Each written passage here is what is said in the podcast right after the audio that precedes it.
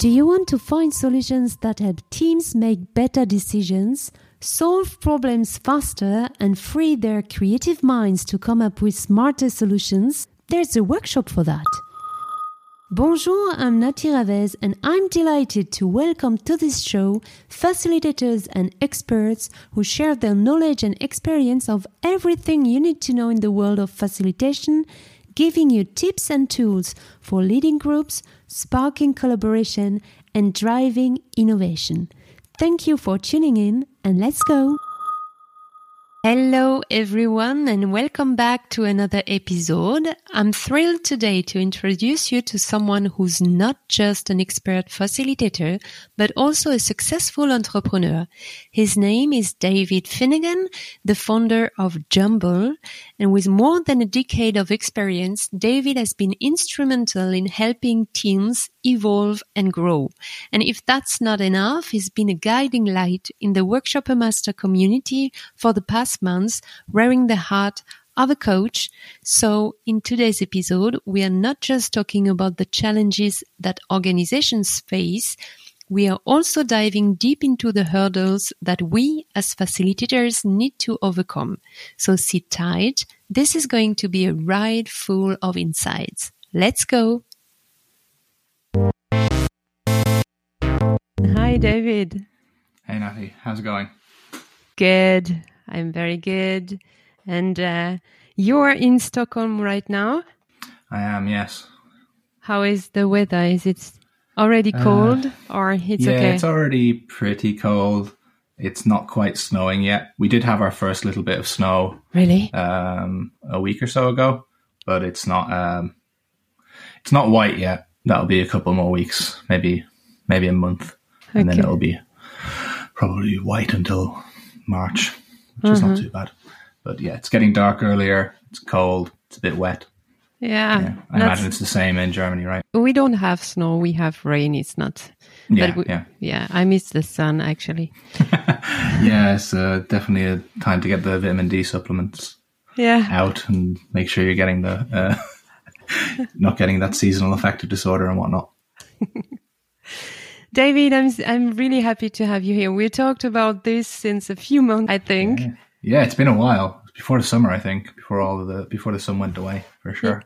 yeah, but now you're here, and yes. and uh, we know each other since um, since last year, September 2022 or August 2022, because we were at the same facilitation retreat at the time, yeah. and I can remember one of the workshop or one of the session you gave because it was outside. Uh, we were all on some. What is the name of this? Uh, uh, beanbag. Yeah, that was a really fun session. it was. So, David, could you tell me who are you? What are you doing? What is a little bit of your background? And yeah. Yeah, sure. So, um, I'm the founder of a company called Jumble. And basically, we help teams sort of collaborate more effectively to achieve better results, to increase their leverage um, against their people. So many businesses just don't get enough out of their people. It makes work, they're not enjoying work. So they're not working as much as they could, as hmm. efficiently as they could. And we help with that. We use facilitation techniques and a little bit of the collaboration theory um, to help people and teams move in the right direction. And I started that about 18 months ago, a little bit over 18 months now. Um, and before that, I was in this sort of startup space as it working as a UX lead. And that'd be my career path for, or design had been my career path, primary, primary career path for about uh, 12 years at that point before I made the decision to switch. Um, to give you the footnotes, we can go into this a little bit more if you're interested. Uh, started out more general design while I was still at university, doing things like pamphlets, leaflets, websites, whatever. Sort of people needed something that looked nice. Mm-hmm. Nice was is definitely subjective when you're a university student, but nicer than what they had at least. Um, and then quite quickly found myself going down the sort of UX design career path. Um, it was a big sort of push.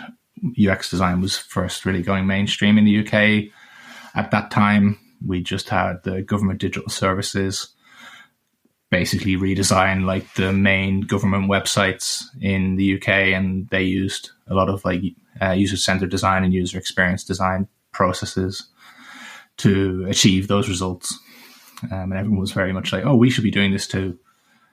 Um, and yeah, along the way, I got more interested in processes. I, I got more interested in strategy, team dynamics, and at the heart of it, it was all down to that problem I'm, I'm trying to solve now with Jumble.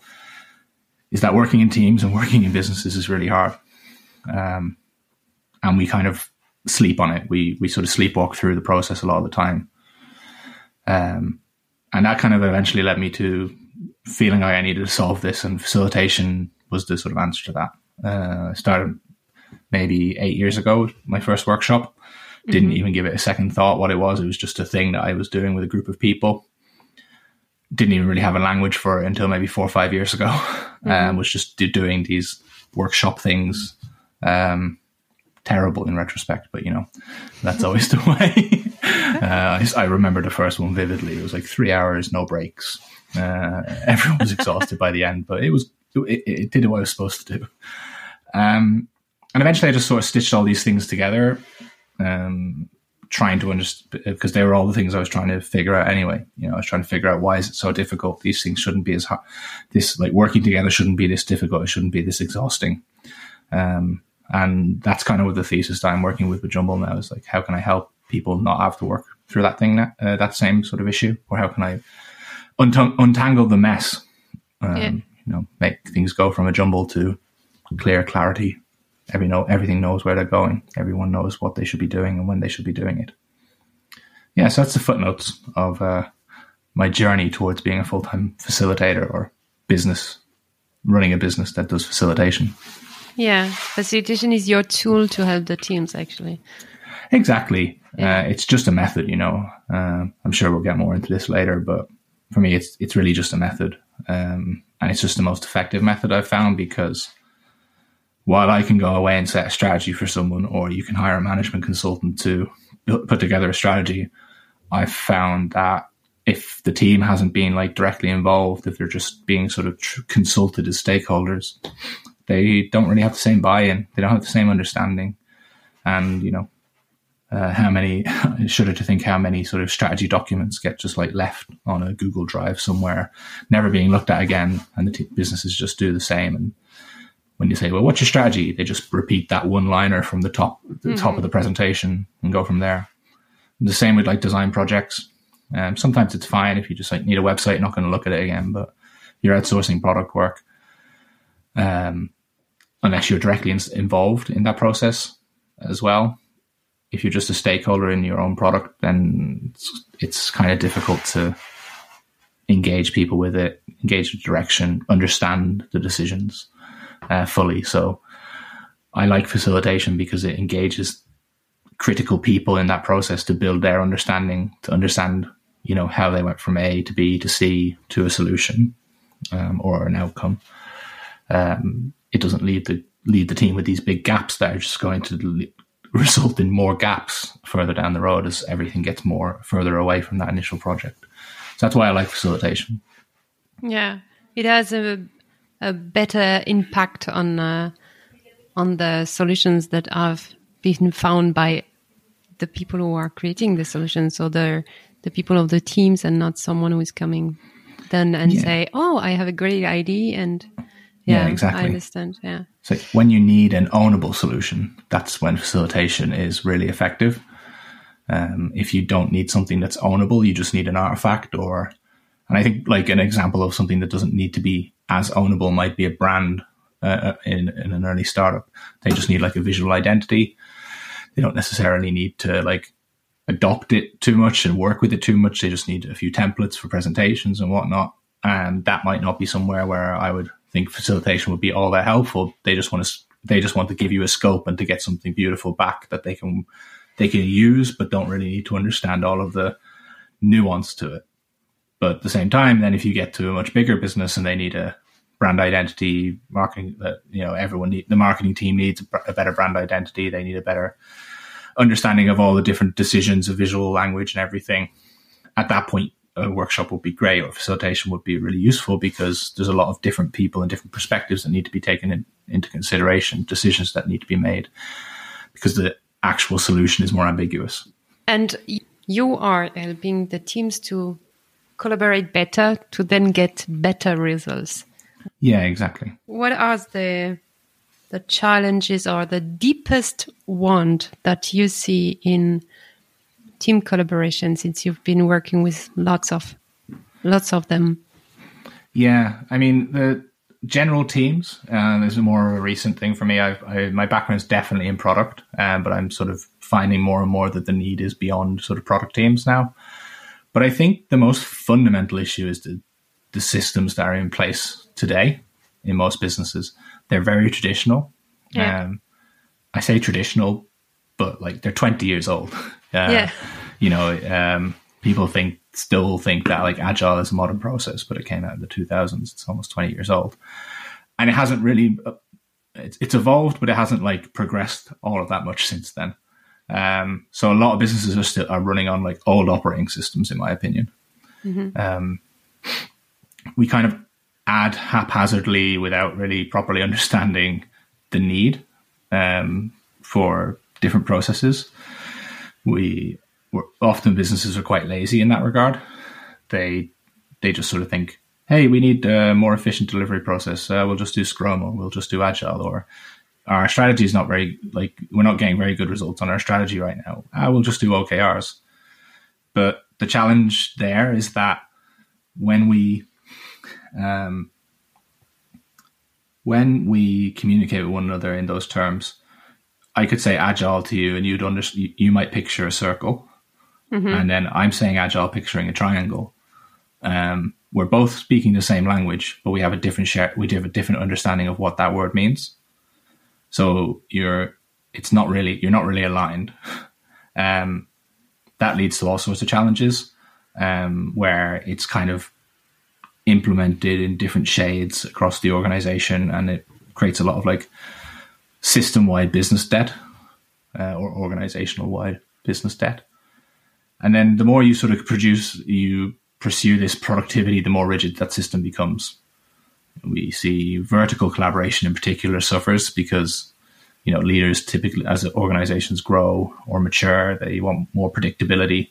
They're more. They want more. They want to feel in control um, and that uh, kind of erodes trust. They end up in this situation where they're not really trusting the, the people because they don't know them. Um, so they're saying, hey, like, we just need a predictable system that's going to produce good enough results.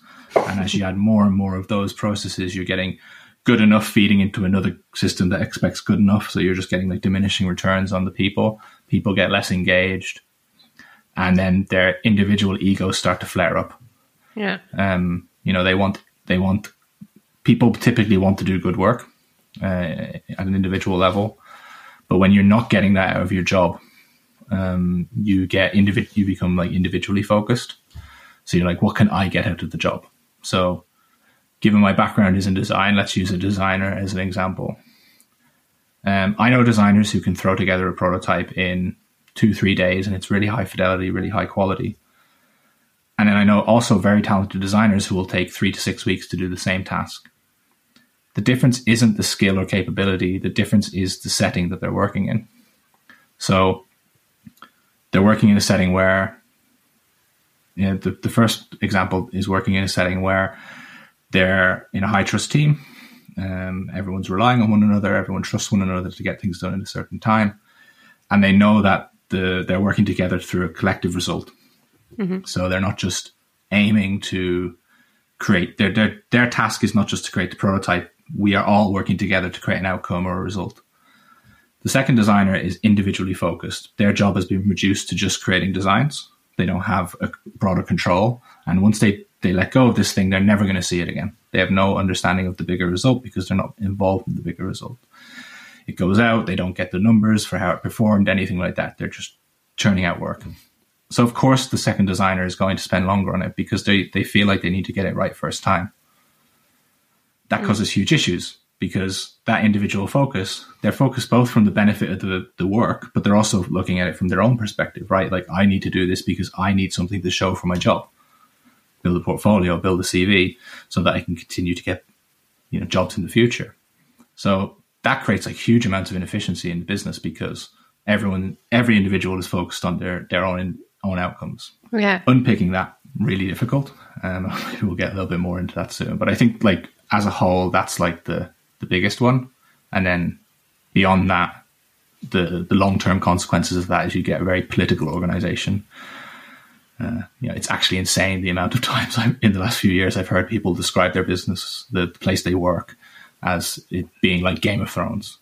Yeah, I'm like, God, that's awful. like, who wants to work in that environment? Uh, certainly not me, and uh, usually not them either. But they don't know what else to do. Um, yeah, yeah, it's become so normalized for people as well. This uh, sort of political environment, um, and it's really like politics in in an organization is like the antithesis of like productive collaboration. So you know that there are these challenges that need to be healed. Mm-hmm. How do you approach organizations to, yeah, to to propose your services? Because I think most of the organization are aware that there are some challenges and um, that the challenges needs to be fixed, but I don't know if they are really aware about the deepest one that need to be healed. It, it means they know they have challenges, but they are not really searching about the cause and they are not really aware what we are proposing as a workshop facilitator and I, I, would like to know how do you approach this organization? Are, are, they coming to you or are you approaching them? For me, I'm doing a lot of outreach and connecting with a lot of people, networking um, with different people at different levels of, of various organizations. Um, the first thing for me is really just uh, demonstrating. So that's all I'm looking for for initial engagement. Is I'm not looking to um, pitched them a 12 month engagement where we go through like a change process. I'm not, I don't position myself as a change consultant um, or anything like that. I'm just trying to find the, the sort of challenge that they have that I can help resolve. Mm-hmm. Um, so how like often it these sit in like two primary areas right now. Um, it's either they are directionless, like they're just build, they're just in a sort of build endless build cycle where it's all driven by stakeholders and there's no strategy strategy, or they're in a more um, trying to go fast, like a cycle of just trying to get more and more out of the, t- the limited time that they have. So it's either like okay, like your strategy doesn't really seem to be there at all um, or it's like we've got this sort of idea slash maybe solution that we are we want to move fast on. How can we do that? That's kind of like the two primary areas that I I would initially engage with someone, mm-hmm. um, and then you know, then it's a kind of a simple journey for me at this stage. It's usually like, okay, first of all, we're going to firm up the strategy. Like, if we continue to work together, it would be like, okay, first we're going to firm up the strategy then we're going to see where we can go faster. And then afterwards, I'm going to help you self actualize on that. So it's to put it simply, um, what I do is I just try and find one large enough collaboration gap mm-hmm. that I can address efficiently to demonstrate like the power of this thing. So it's not. I, I don't think selling facilitation as a, by itself is particularly effective. I think you have to sell like you have to solve a problem for them. And then once you've solved the problem for them or you've solved a few problems for them, then it's about transitioning them over to, or at least for me, uh, like, like what I aim to do is I aim to transition them over to be able to do this by themselves. Yeah. So start doing training and coaching yeah. and support rather than just sort of being their continuous facilitator. Um, because that's really what's going to make an impact on their teams um, is that they have people who can like identify and address collaboration gaps within those teams. They don't have that, then like, yeah, they're going to keep on hiring facilitator, but I, I don't know. I think that's kind of not the ideal outcome for me, uh, as counterintuitive as, intuitive as it might sound. I don't want to continue work to, for people to have to rely on me long term. I want them to be at a point where they no longer need to rely on me, or they don't need to rely on me all of time. All of the time, like maybe they can call me back in eighteen months or two years when they have a really big, ambiguous challenge they want to address. But I don't want to be pulled into like, "Hey, David, how could you uh, could you come in and do this four hour product feature workshop?" Um, it's kind of I've done a lot of that uh, throughout my career now they're not overly complex, uh, not overly challenging. Into, there's not like a huge amount of misalignment there. So I think those are the sort of tasks, uh, things that we should, or that at Jumble we want to help more people actually do themselves, um, because I think that's the that's what's going to slowly start unpicking these sort of uh, highly political organizations is people just understanding that okay we can create clarity ourselves we can work together, we can build trust with one another, we can defer, we can trust the decision maker to make a decision without being like, ah, oh, but I don't really feel comfortable with this. It, it's it's a very good sandbox to build collaboration. It's not the total answer, but uh, like facilitation isn't going to make every business work better, um, but it's certainly going to help most businesses do a little bit more better. Yeah. And how do you train that? Do, do, do you give, I mean, do you give some workshops that the people who you trained are shadowing you or you are shadowing them then? Um, so in terms of facilitation, it's uh, so it's like facilitation workshop design. Um, it's first a um, four half day session, four half day sessions of mm-hmm. training, mm-hmm. Um, and then we have uh, ongoing support for six to twelve months, depending on on the size, and then that's just them sort of you know, being able to email me or drop me a message. And maybe if I can't solve it via text uh, communications, I'll jump on like a short call with them. Um, and all that does is it just allows them to sort of tackle things themselves. And I, I like addressing it that way because by putting that barrier, I have to sort of to getting on a call with me, I, they have to think about it. Yeah. So it's rather than just being like, yeah, you just book a call with me whenever you want. Then I'm just going to get calls with people going like, yeah, you know, I kind of want to do a workshop that's about this, and you know, um, yeah, you want them to think about before give their structure, and the, if they and if they like, they have really something special that you can help with, then yeah, like I don't mind looking at a workshop for people and being like, yep, yeah, that looks reasonable, or here's like a couple of thoughts but if someone's coming to me and going like, I want to do a workshop like this, my answer is like, hey, you know, think about this a bit more before we talk. um, and that's, and I'm basically training them. I give them, I work through like the different types of operating systems you can use for facilitating workshops or designing workshops. I give them a few templates. We do a bit of practical learn by doing stuff. Um, and then we walk through like uh, workshop design in a bit, bit of detail. And then from that, they get um, a dozen like easy, approachable templates, um, as well as uh, yeah, it's about a dozen, maybe fifteen work um, interesting exercises that they can use as well in the design process. Um, and from there, it, it's usually quite effective. There's obviously the challenges that, like, you know, I've been doing this for so much longer, and like I take things for granted. Yeah. Um, but I think the by and large, it's it's helping them, um, and it's particularly good for organizations that have had like have limited access, have had limited exposure. Uh, it's maybe le- this approach would be maybe less effective for someone who's like for a company that's trying to replace an effective facilitator mm-hmm. um, and trying to train their team because they're going to have like a massive drop in um, standards for a while.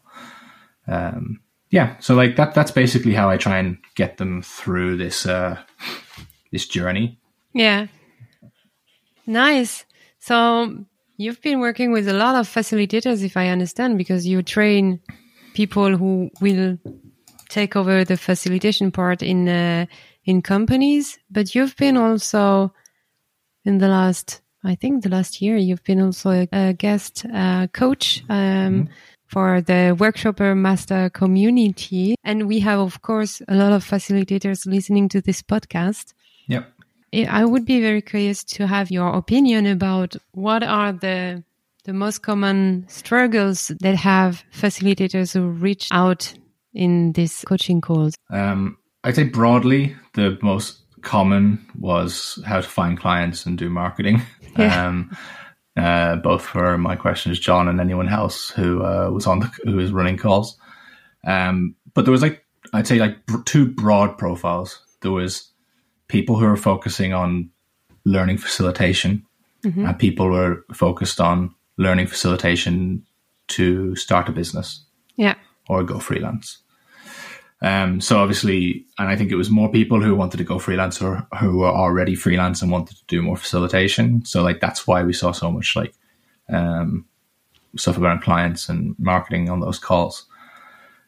My general advice, understanding that I'm still figuring a lot of this stuff out myself, having only been in uh, business just over 18 months, um, is just start.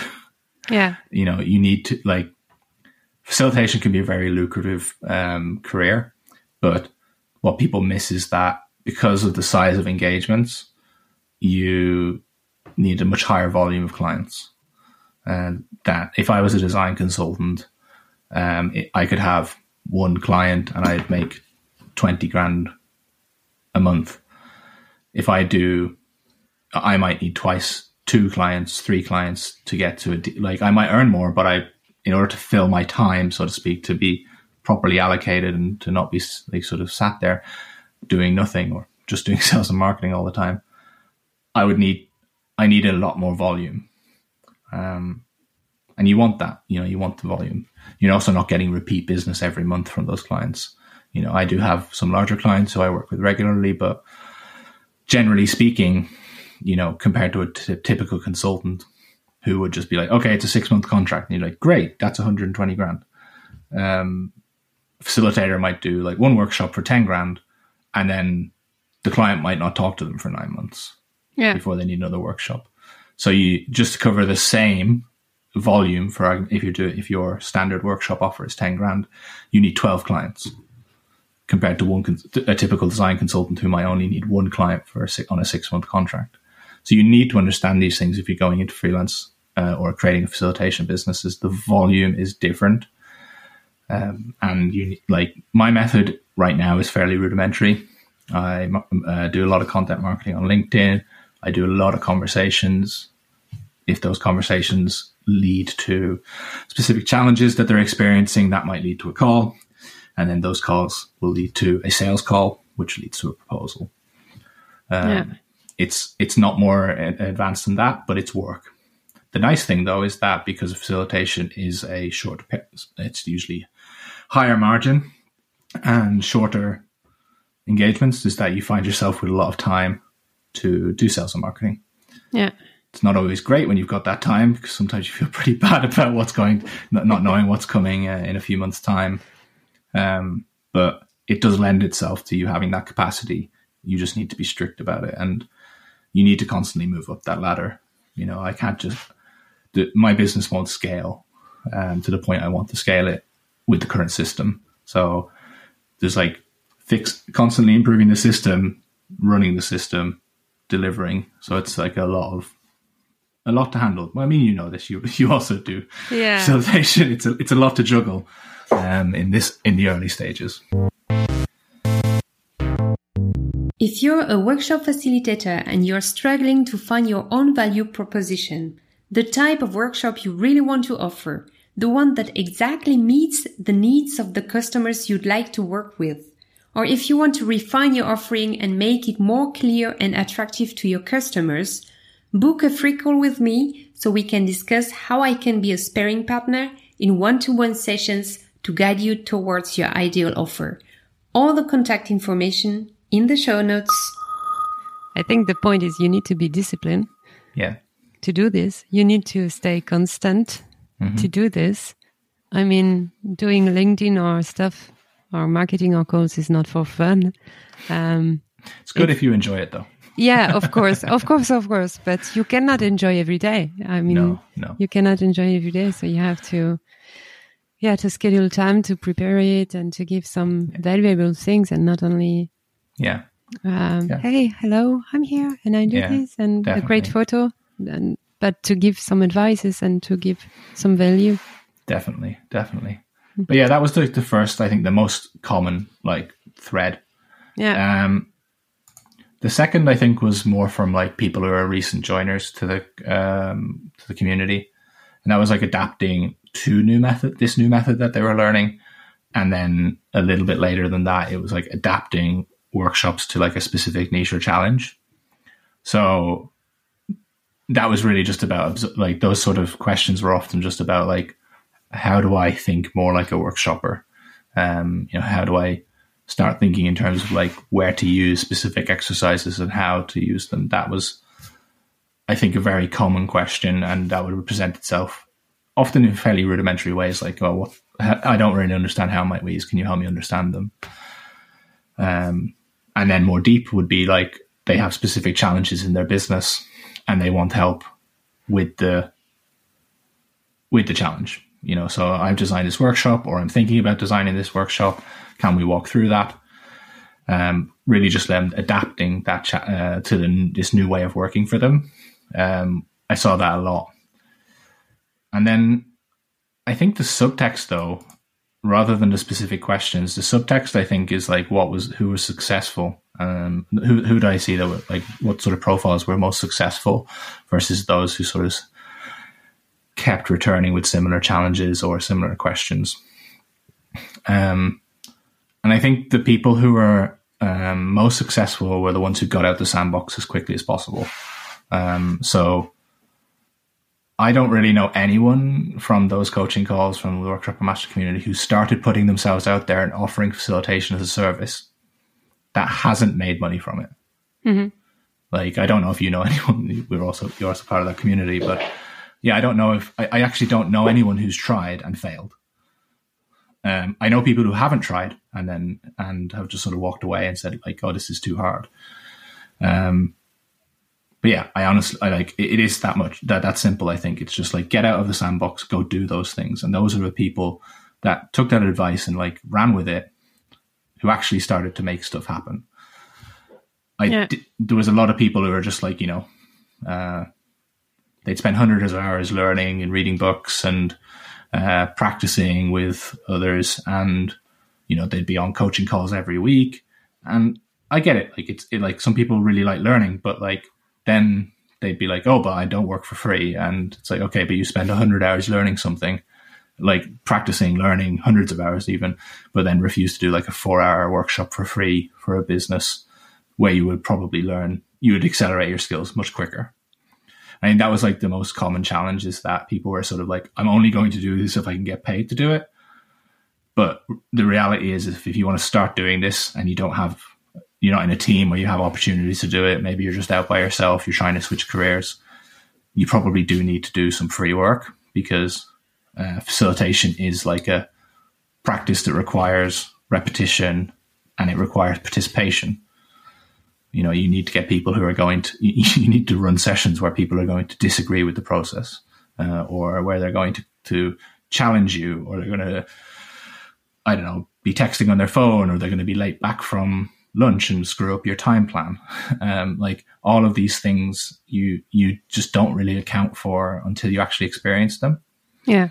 So i think like of the coaching calls the most consistent theme that i saw is that the people who made real progress um, and I, I, see this as well with my clients is the people who make real progress in this are the people who don't spend all of their time in books, like in books, like the, on the academic side. And you know, you see behind me like the I, I love reading, but I think there's like there's this concept of like just in time versus just in case learning, and I believe that like just in time learning is much more effective because it, it like internalizes it. Or I don't believe it. I know that um, just in time learning is way more effective if you learn something, put into practice, you you internalize it much more quickly than just like learning it in case you get the opportunity to do something.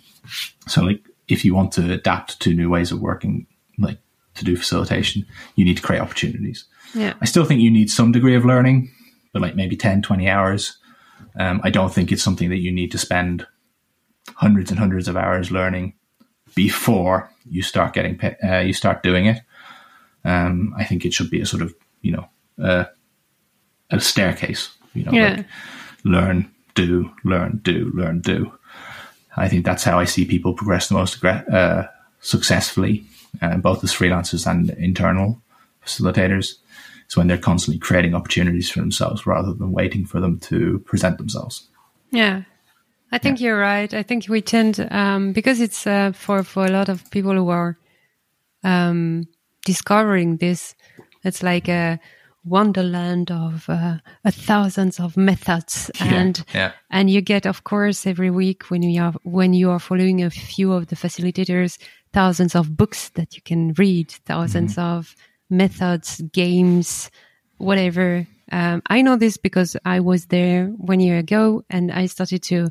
I need to know visual facilitation. I need to know design thinking. I need to know playful uh, thinking and whatever, everything, and all the communities.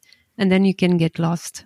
And uh, actually, you need to do workshops to understand how it works, to ask yourselves the good questions, because at the beginning, maybe we tend to go a little bit too broad with the thing, and we have to understand that we have to go deep, deeper with this. I completely agree with you. Yeah. You need to train, you need to, to give workshops even for free to make yourself better, more confident, and then you can sell differently, of course, because you know the value that you're bringing. Yeah, and people might even recommend you for stuff uh, like like you you start actually operating like a business, and even though you're not generating cash, when you start doing things for free, um, and I'm not saying that you should be working for free for a year before you're going to get. I don't think that, but you know, two three workshops while you're learning, um, Yeah. why not?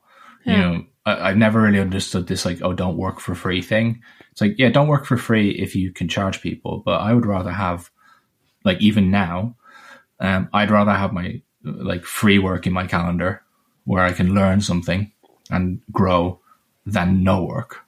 Yeah.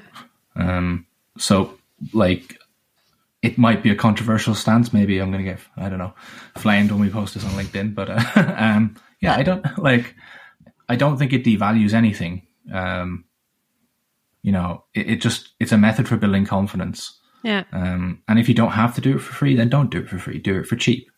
Um, but if you like, I think the the primary challenge is that different people create confidence through different ways, and it's not introverts, extroverts. Like I've heard that argument before, um, because you know I know some very introverted people who are fantastic facilitators, um, and extroverts too. I think it's it's more about taking risks to build confidence. Um, so if you are, you know, on your second or third career, you know, switching again, you probably are much more adept at like taking those risks to build confidence. But if you're sort of on your first career switch, um, or even your fir- like your first job, like first time adopting a, skill and commercializing it, like you need to take some risks to build that confidence. Um, but I think a lot facilitation is very different because it requires that participa- participation. Yeah. It doesn't. You can't. You. It's not like design or development where you can just spend 500 hours doing fake apps or developing web fake websites, and it doesn't work that way. You can't do in uh, do alone. You you can only you have to do. You you you have to do with others, and ah, it, it's hard. It's hard to create those opportunities. That's probably the major barrier I think most people find. You know, it goes back to that first question: finding clients. Yeah. Um, but of course, it's also it's it's going to be hard to find clients if you aren't even confident enough to run a workshop alone. Yeah, uh, exactly. You know, so yeah, you have to build build that thing, and I think that was what came across the most for me in those coaching calls. Is there were people there, and I'm not, you know, there were people there who were just like, you know, they were just, I'm going to do this, I'm going for it, and then there was others that were like waiting, almost waiting for permission, um, or for, for people to find them, and yeah, that again to go back to the first question of marketing, that's another thing is that like even if you're very effective in like content marketing, the chances of someone just being like seeing a post and then just reaching out to you is like very small. You need to also open doors to people yourself and get yourself out there. Yeah. Um, have conversations with people, network with them, um, because those are that, that's how opportunities come come about when you're starting out. Thank you, David. You're welcome. Thank you so much for all the insights. And I really recommend anyone to have a look to your post on LinkedIn. Oh, thank you. I learned a lot from your post. So thank you for being here. See you the next time. I think there will be some nice stuff coming up uh, in the next time and we will announce it on the podcast. So wonderful. Yes, I look forward to the next time. Uh, this was fun. And uh, yeah, see you next time. See you next time. Bye bye.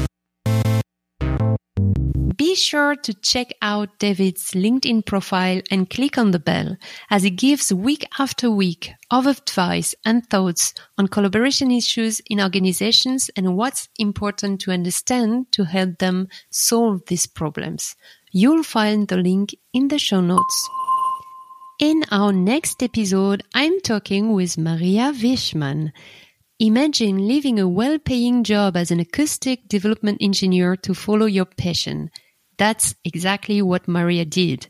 She will share how career coaching and becoming part of empowering communities helped her transition into a career she's passionate about. Maria now helps German business owners to plan the transition of their business to a new owner so the senior can retire. We'll explore how she guides them to align with potential business successors despite the communication challenges between generations in this emotional process. Until then, keep facilitating, keep growing, and most importantly, keep making an impact. And of course, I wish you good health, successes, and a lot of happiness. Au revoir.